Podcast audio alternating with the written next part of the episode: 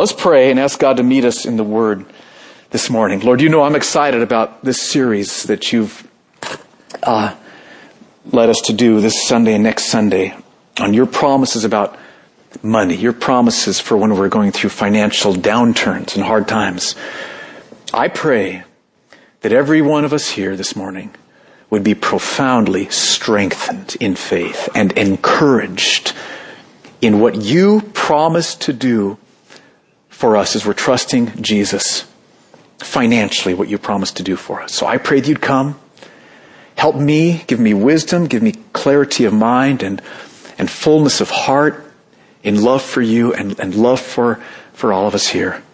Come and do your work, I pray. In Jesus' name, amen. Okay, so it's clear, right? We're in a financial slowdown. Anybody need persuading of that? Just as an experiment, I thought, okay, I'll go look at Google News Friday morning. I'll check out San Jose Mercury News Friday morning. So here's the headlines that were there Friday morning, okay? Agilent is laying off 2,700 people. That was news as of Friday morning. Fairchild Semiconductor closing 2 factories. Google laying off 200 more people. As of Friday morning, big old cable TV company Charter Communications is filing bankruptcy. See, Florida's unemployment rate has doubled in the last year, and house prices are down over 40%. That was just like Friday, okay, one day's headlines. And if you're, listening to the news or, CNN or reading the paper, so the financial pundits, they're not arguing anymore as to whether we're in a recession. Now the only real question is how deep and how long it's going to go, right? And it's not just, theory. It's, we're feeling it close to home here. Dave Strauss runs a cement contracting company, very slow times. Doug Walker, Halstead Drywall, slow times. Lori Harnden, right, program at Evergreen and San Jose City College, maybe shut down because of budget cuts. Some of you have been laid off. Some of you have had salary reductions. I mean, everybody's taken a hit in their house equity or in their, their 401k or whatever it is. So, there's no question that we're in an economic slowdown, big old downturn going on here. And so the question that I want to raise today and next Sunday is, what does Jesus promise to do for his followers during times of financial, economic hardship? What does he promise to do? Okay, we know that he promises through the cross, as we're trusting him, to forgive us for our sins, to clothe us with his gift of perfect righteousness. So we're reconciled to God. He loves us. He's passionate to do us good. We know that he has broken the power of sin in our hearts, started a renovation project which will cause us to be increasingly growing in righteousness. He's going to resurrect us from the dead like we saw last week. We know all of those things.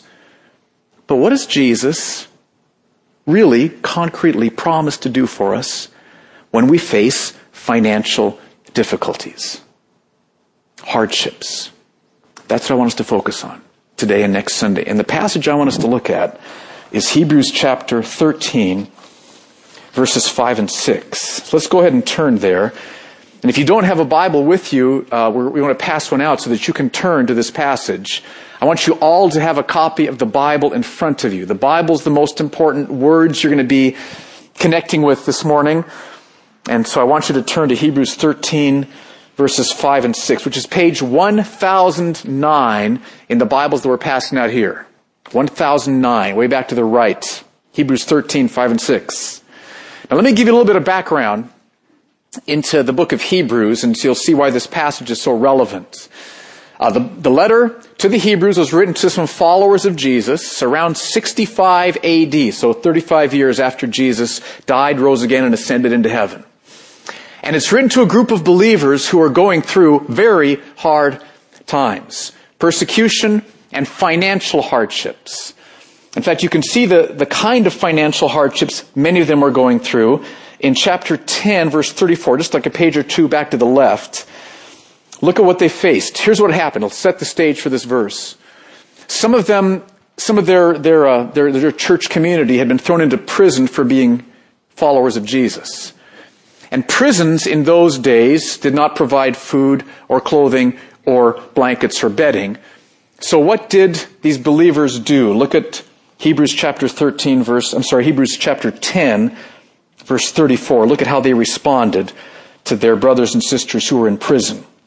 Verse 34, "For you had compassion on those in prison, and you joyfully accepted the plundering of your property, since you knew that you yourselves had a better possession and an abiding one."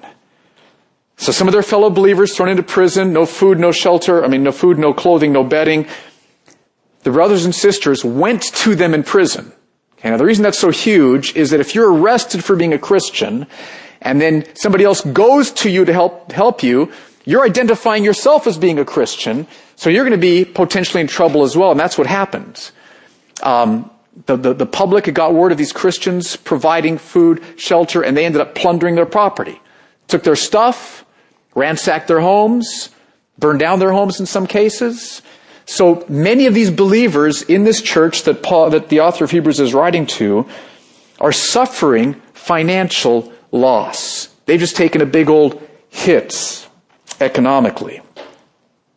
So with that in mind, look at what the author says to them in Hebrews 13, verses 5 and 6.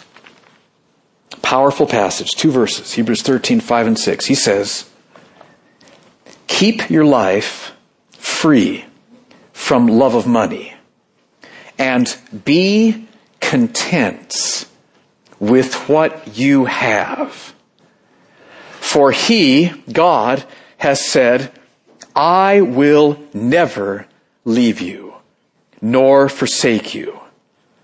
So we can confidently say, "The Lord is my helper. I will not fear. What can man do to me?" Now, this is a whole different perspective in these two verses on financial difficulties, financial hard times, and a whole different perspective than you'd get like from CNN or CNBC. And so I want to dig into this very different perspective on how we view financial hardship. So the first question I want to raise is, who is ultimately behind the financial downturns, the financial difficulties, the financial hardships that we face? Who's ultimately behind it? And it's real easy for us to focus on people. And you read the paper, you hear the guys talking on the business stations. It's all a matter of somebody did this, who did this. So we could blame like Alan Greenspan. Maybe he held rates down for too many years. We could blame the bankers for making all those toxic loans. We could blame the hedge funds for investing in, derivatives and all those toxic loans. I mean, we could blame all kinds of people. Okay, we could think it's people who's ultimately behind this. But the author of Hebrews would say no. It's not people who are ultimately behind this. He says it's God who's ultimately behind this. Okay, take a look at verse 6. Kind of a stunning thing he says. "So we confidently say, the Lord is my helper. I will not fear. What can man do to me?" Now think about that question. It's easy just to gloss over statements in the Bible. Think about that. What can man do to me? The author of Hebrews is writing to people who've just had their property plundered by people. What can people do to me? Lots. My house has been burned down, right? My stuff's all been plundered or ransacked. So what's he saying when he says, what can people do to me? And we might answer, lots. Like, they laid me off. Okay? They cut my salary. All right? They've screwed up my home equity or whatever it might be. My 401k's gone or whatever it might be, right? So people can do lots, right? And the author of Hebrews knows that. He knows that. Okay? But here's what he's saying.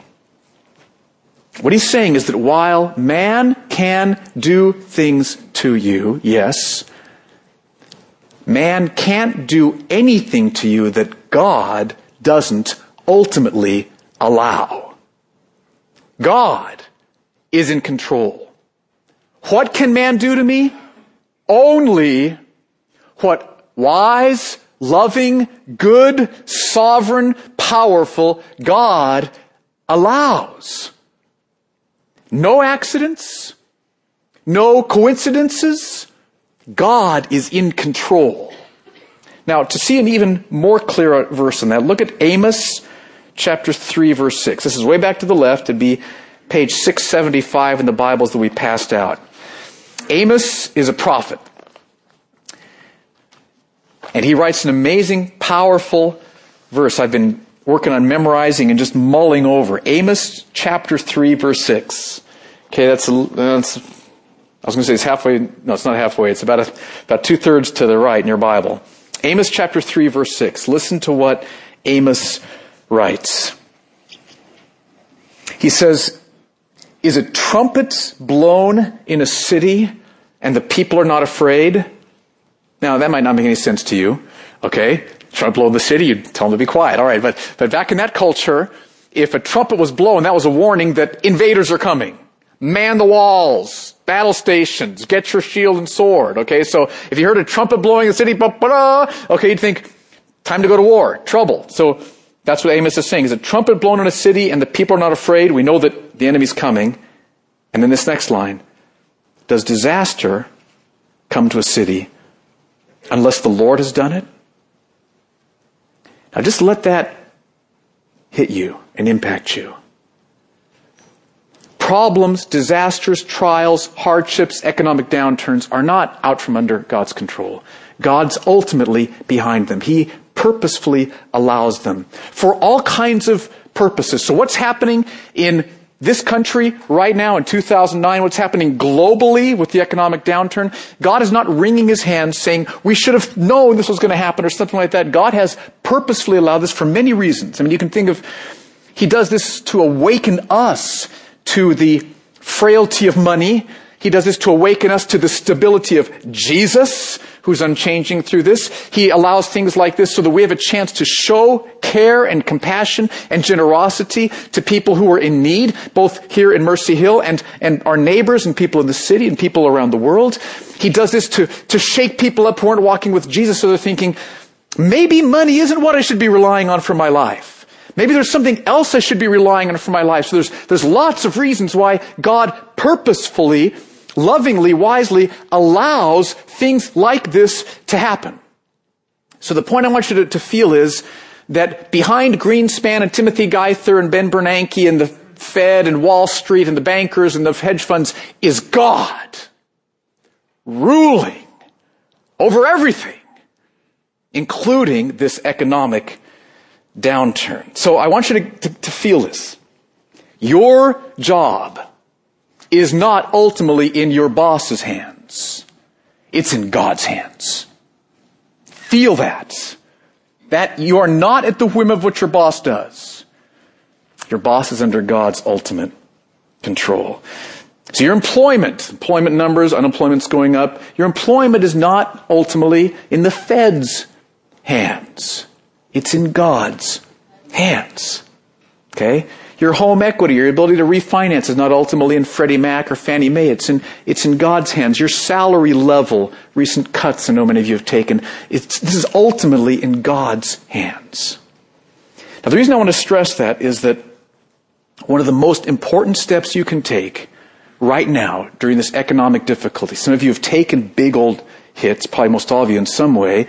Others of you may still have your jobs, but we can feel fearful or insecure. One of the most important things we can do is to look to God through Jesus, to humble ourselves before him, and to say, I trust you. You are in control. This is about you and your love and your wisdom and your goodness. I trust you. You're in sovereign control here. Now, I'm not saying that maybe we need to investigate like what happened and there may be some blame that needs to be put somewhere and maybe we need to think through stuff. Maybe we've been too greedy, whatever. Those questions can be raised, should be raised, but that's not the biggest focus we should have. The main concern we should have is, God, I humble myself before you and I trust you. I thought of an illustration of when I experienced something kind of like that. I was in real estate for early years of this church. I think most of you know that, to pay the bills as the church was getting started. And one afternoon, I got a terrible phone call. I'd been working with a seller trying to sell his house. He really needed to sell. It was a slow time in the market and needed to sell very badly. And so we'd been working hard, getting on the market, networking, marketing, trying to make connections with other buyers and other agents. And a buyer came in who wrote an offer, and we negotiated and got a deal. So the seller was happy, the buyer was happy. It's all come together. Inspections were all done. Escrow was moving along smoothly. It's going to close escrow in a week. And, the buyer needed to, or the seller needed to sell this house, needed the money.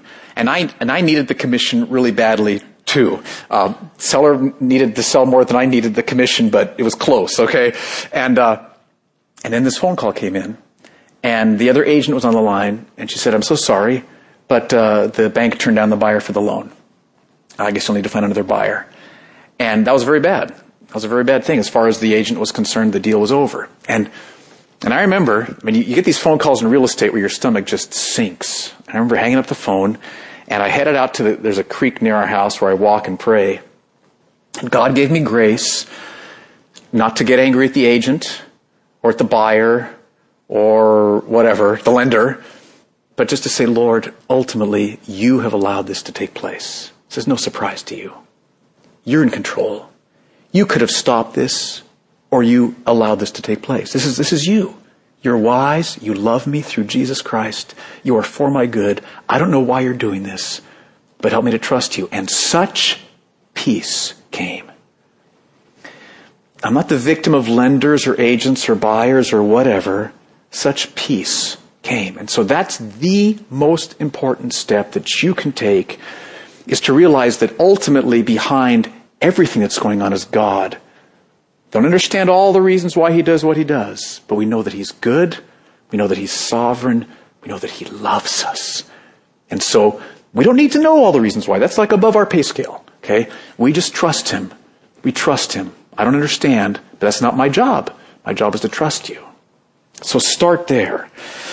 And then when you come to God and you say, "Okay, things are tough. Income's lower, expenses are higher, jobs are lost, salaries are cut." What does God say to us at those times? What does he say to us during financial difficulties? There's two words here in Hebrews 13:5 and 6, which he says to us. He says, "Be content with the present," and he says, "Be confident about the future." Look at this in verses 5 and 6. "Keep your life free from love of money and be content with what you have." Underline those words. Be content with what you have. "For he has said, I will never leave you nor forsake you." So we can confidently, there's the confidence about the future, say, "The Lord is my helper. I will not fear. What can man do to me?" Now, I wanted to link this verse back with Hebrews 10:34 so that you can feel how shocking this could have sounded to those believers who had just had their property stolen, their homes ransacked, their homes destroyed. Can you feel that? God is calling them through these verses to be content with what they have and to be confident about the future. And that's what God would say to you right now, whatever you're struggling with financially. Be content with where you are now. Be content and be confident for the future. Now, don't misunderstand contentment, okay?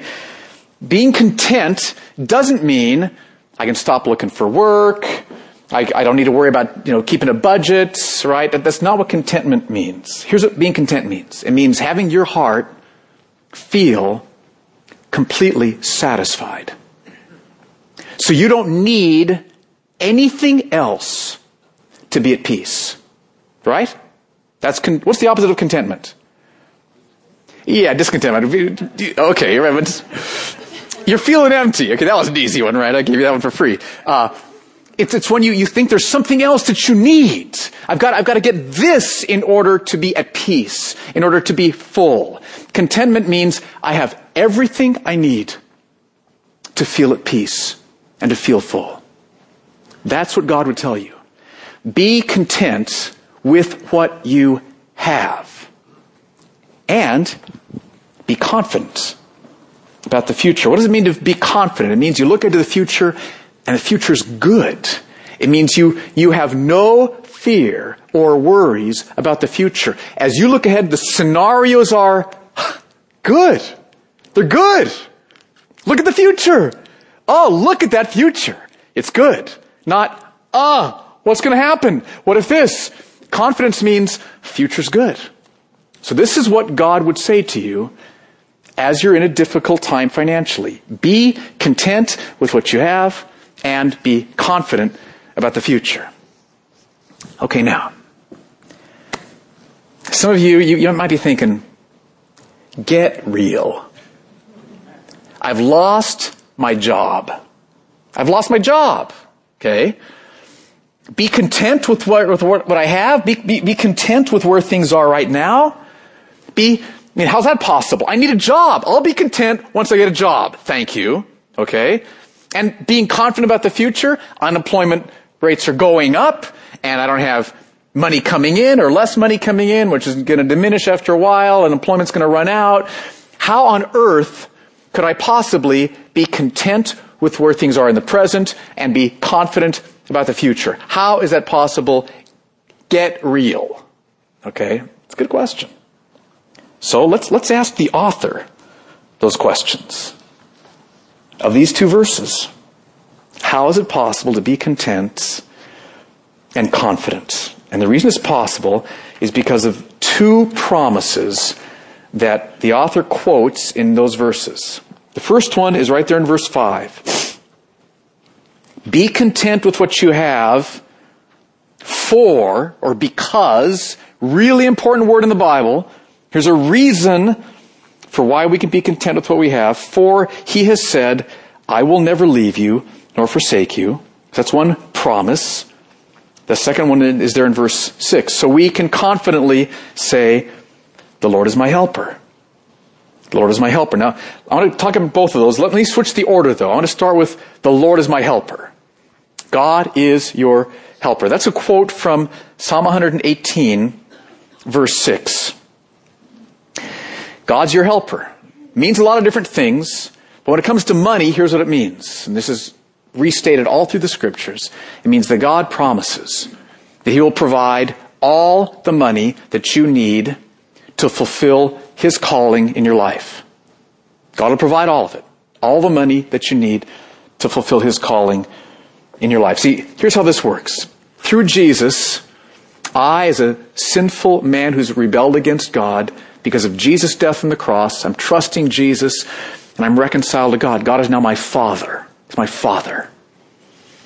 And because he's my Father, because he's your Father, through Jesus, through trusting Jesus, he is responsible for your finances. He's responsible, ultimately, for your finances. God is your Father, and he says, I am going to take care of your finances. I'm going to provide all the money that you need in order to fulfill my calling on your life. Okay, now, that does not mean, little fine print here, okay, through the rest of the Bible, does not mean you can just, play Warcraft all day and wait for the checks to come in the mail, okay? It does not mean that, all right? Because God says work, okay? But what this means is this is huge. It means that as you work, as you send out resumes, as you work in whatever capacity you can, as you hustle, God will use your work at whatever level you can get work or find work. He will use your efforts to provide you all the money that you need to fulfill his calling on your life. That's what God promises. Let me show you another promise where it's restated. Philippians chapter 4, verse 19. A little bit to the left. Galatians, Ephesians, Philippians, Colossians. Philippians 4:19. The context here is money. The church in Philippi had just sent Paul a large financial support gift, and they're not filthy rich by any means, and so Paul wants to encourage them. And look at what he says in verse 19.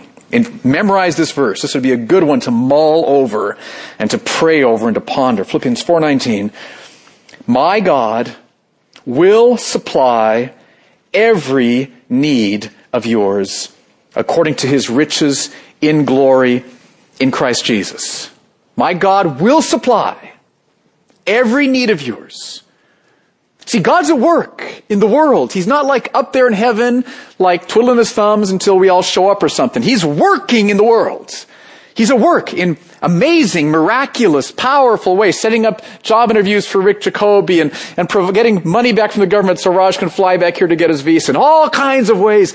He's working in our lives. He's at work. Every day he's working in our lives, miraculously providing for our needs. So that's what it means that the Lord is my helper. Okay, so what if you've lost your job?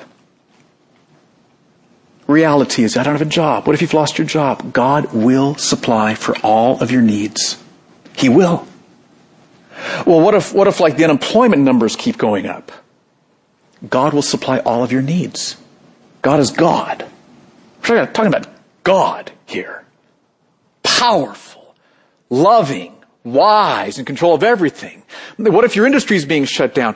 God will supply for all of your needs. I thought of a time when I was sort of unemployed. This is 1985. It was kind of a voluntary thing, in a sense. But I was working part-time at a church. They weren't able to pay me, so I had no income coming in.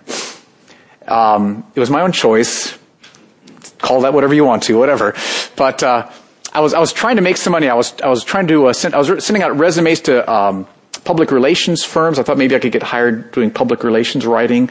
I was writing some children's ministry curriculum for Gospel Light, thinking maybe they'd hire me on a freelance basis, you know. So I was doing what I could do, working part-time at this church and doing this, and there was no income coming in, okay? No income coming in. And so I was kind of technically unemployed. But this passage says, the Lord is my helper. And that's exactly what I experienced, what Jan and I experienced at that time. He provided all the money we needed to fulfill his calling. And part of that calling was don't spend much money, okay? Because it wasn't a lot, all right? But it was what we needed. We spent a lot of time at the public library. You know, we walked to the beach. You know, this is down in Southern California, down in Newport Beach area. But we were given free housing. This was cool. In a townhouse, very... very nice townhouse that a very wealthy couple in the church were trying to sell, and they let us live there while they were trying to sell it. So we had free housing. There was friends in other cities who just like were moved of God to write us checks and put them in the mail. I mean, really, I wasn't playing Warcraft either. These checks just showed up, okay? Just came. People at the church would walk up and hand us an envelope with money in it. So there was this trickle, which was enough for us to live on. But then I remember we got the phone call that the townhouse had sold. And so the free housing was over. And I remember with Jan at this apartment complex manager's office signing a 6-month lease for an apartment down there. And we had no idea where that money was going to come from. Most amazing thing. But then you know what the Lord did? The Lord is my helper. He will be your helper. I forget the exact time sequence. It was a couple weeks later, maybe a week later. But the church said, we can start paying you now. I want you to come on full time. So the point is, the Lord is your helper. He will provide everything that you need. As you're trusting Jesus, as you've received him into your life as your Savior, he's your Lord, he's your heart-satisfying treasure. As you're walking with Jesus, trusting Jesus, God the Father will miraculously, faithfully provide everything that you need to fulfill the calling that he has in your life. He's your Father. He's responsible for your finances, ultimately. That's what he promises in his word. So that's why you can feel confident. Because as you look ahead to the future, you will have all the money that you need at every turn of the road, at every step of the way to fulfill the calling that God has for you. Thursday morning, I woke up at 4:30. It's a vulnerable time for me. Everything looks bleak at 4:30. And I don't know, I started thinking about my dad, who's had a lot of medical things going on lately, and started thinking about, you know, insurance and about money. And I just had this scenario in my mind about how I'm going to be this sick invalid and no medical insurance, and it's going to be a terrible thing. And this is like at 4:30 in the morning. Okay, so that's like not being confident. Okay? That's what God says don't. God says be confident about the future. I don't know what the future holds health-wise, medical-wise, but I do know this based on God's word, and that is God will provide every cent I need and you need to fulfill whatever his calling is on your life. He will. He will. So Be confident about the future. Okay, now what about this contempt thing? This is really interesting. Look back at Hebrews 13. Notice exactly what he says. Be content with what you have. I can be really content thinking about maybe what he's going to give me, right? That's not what he says. Did you catch that? Be content with what you have. Not with what you're going to get in the future, with what you have now. So the people he's writing to have just taken hits financially. You may have no job, no income, no savings. And yet God calls you to be content with no job, no income, and no savings. Now, don't misunderstand what that means. Doesn't mean that you, again, I've said this a couple of times, doesn't mean that you just kind of kick back and just say, cool, wait for the checks to arrive. No, he would tell you to move out and hustle and work and do, be diligent, plan, do what you can do. That's what he would tell you to do. But the point is that you can do all of that while your heart is content, knowing that he's going to provide everything that I need, and I'm content with what I have. Now, how can I be content with what I have when I don't have a job? How can I be content with what I have when my property's been plundered? Hebrews 10:34. It's because of the promise. Be content with what you have, for he has said, I will never leave you nor forsake you. So listen very carefully. I mean this is absolutely true. You may not have a job, but you have Jesus. You may not have the retirement account you once had, but you have Jesus. And those of you who know and love Jesus know what that means. Because to have the living Jesus in your life fills you and satisfies you so you are content, whatever your circumstances are, to have him and his love and his strength and his presence and his power and his faithfulness filling your heart. You are content no matter what's going on. Look back at Psalm chapter 4. This is page 449 in the Bible you just passed out. Psalm 4, verses 6 and 7. Last night, it was about 9:30. I'd done all the preparation I thought I needed to do, and I opened up my John Owen book called The Glory of Christ. He wrote this in the 1600s. And because I thought, I wanted to read a couple of paragraphs just to get my heart fired up with who Jesus is, the glory of Christ. And he mentions, in this first paragraph, Psalm 4, 6, and 7. Look at this. It's a powerful picture of the kind of contentment that Hebrews is talking about us to, or calling us to have. Psalm 4, 6, and 7. There are many who say, who will show us some good? Lift up the light of your face upon us, O Lord. Now get this next line. You have put more joy in my heart than they have when their grain and wine abound. Okay? You might be thinking, I would be really happy if my grain and my wine would abound. Right? When you're financially hurting, it's really easy to think, what'll make me happy is to not be financially hurting. I need more grain. I need more wine. Then I'd be happy. Listen, you know that won't make you happy. Listen, when you had the job, did that job make you content? No. It didn't, because jobs can't make you content. Money can't make you content. Look. If you all of a sudden got a job, you'd be really happy for a little while, and then it would become a job. Right? Okay? If you all of a sudden, won the lottery, you'd be really, really happy for a couple of months, and then it'd be a pain. I read that. No, I really would. I promise you. You've experienced that. You get a raise, it's awesome, right? For how long? How long? Until what? Until you've started to spend too much, and then you need another raise. Okay, so that's the point. You know, jobs and money does not make you content. Because when you had it, you weren't. What makes you content? You have put more joy in me than when their grain and new wine abound. Where does that joy come from?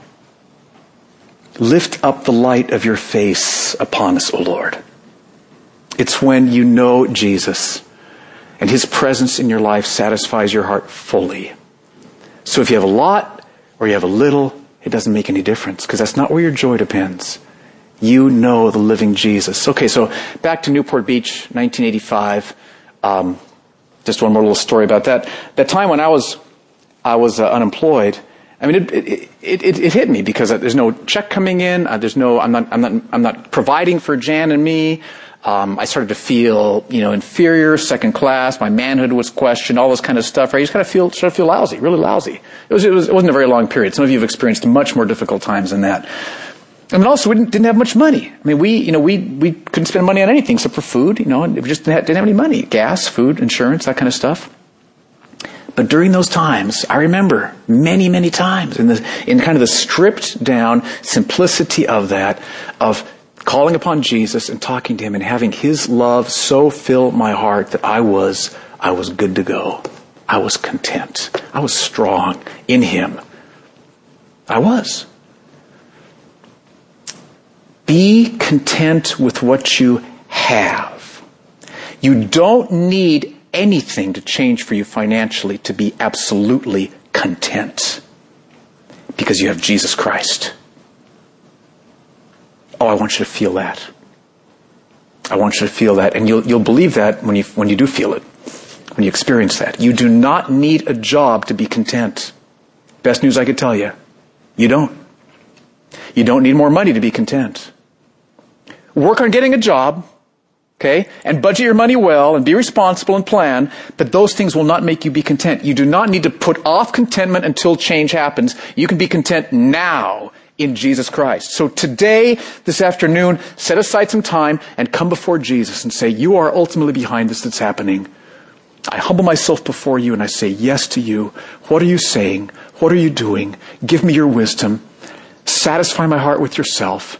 You are all I need. Help me. And I promise you, if you're earnest and sincere, he will so meet you. You will emerge from that time strong, content, empowered. You'll be confident about the future and content in the present.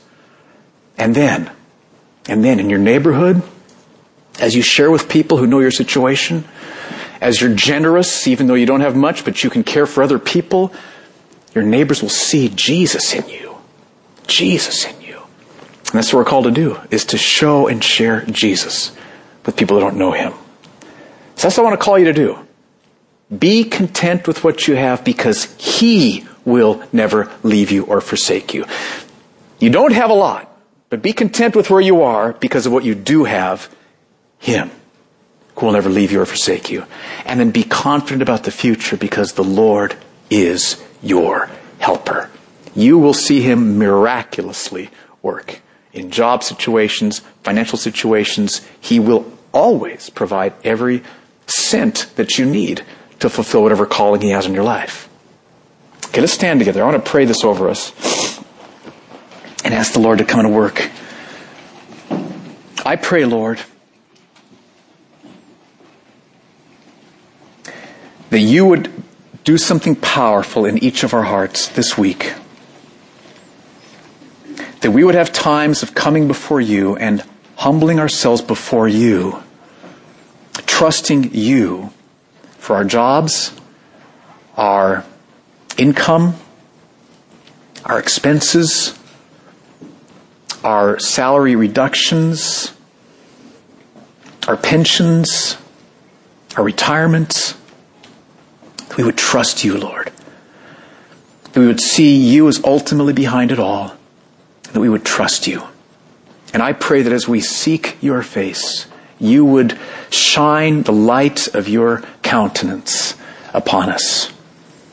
You would show us your presence and satisfy our hearts with your love so that we would be absolutely filled and satisfied, even before any change takes place, we would be content in you. Put that upon us, Lord, I pray, for the glory of your name.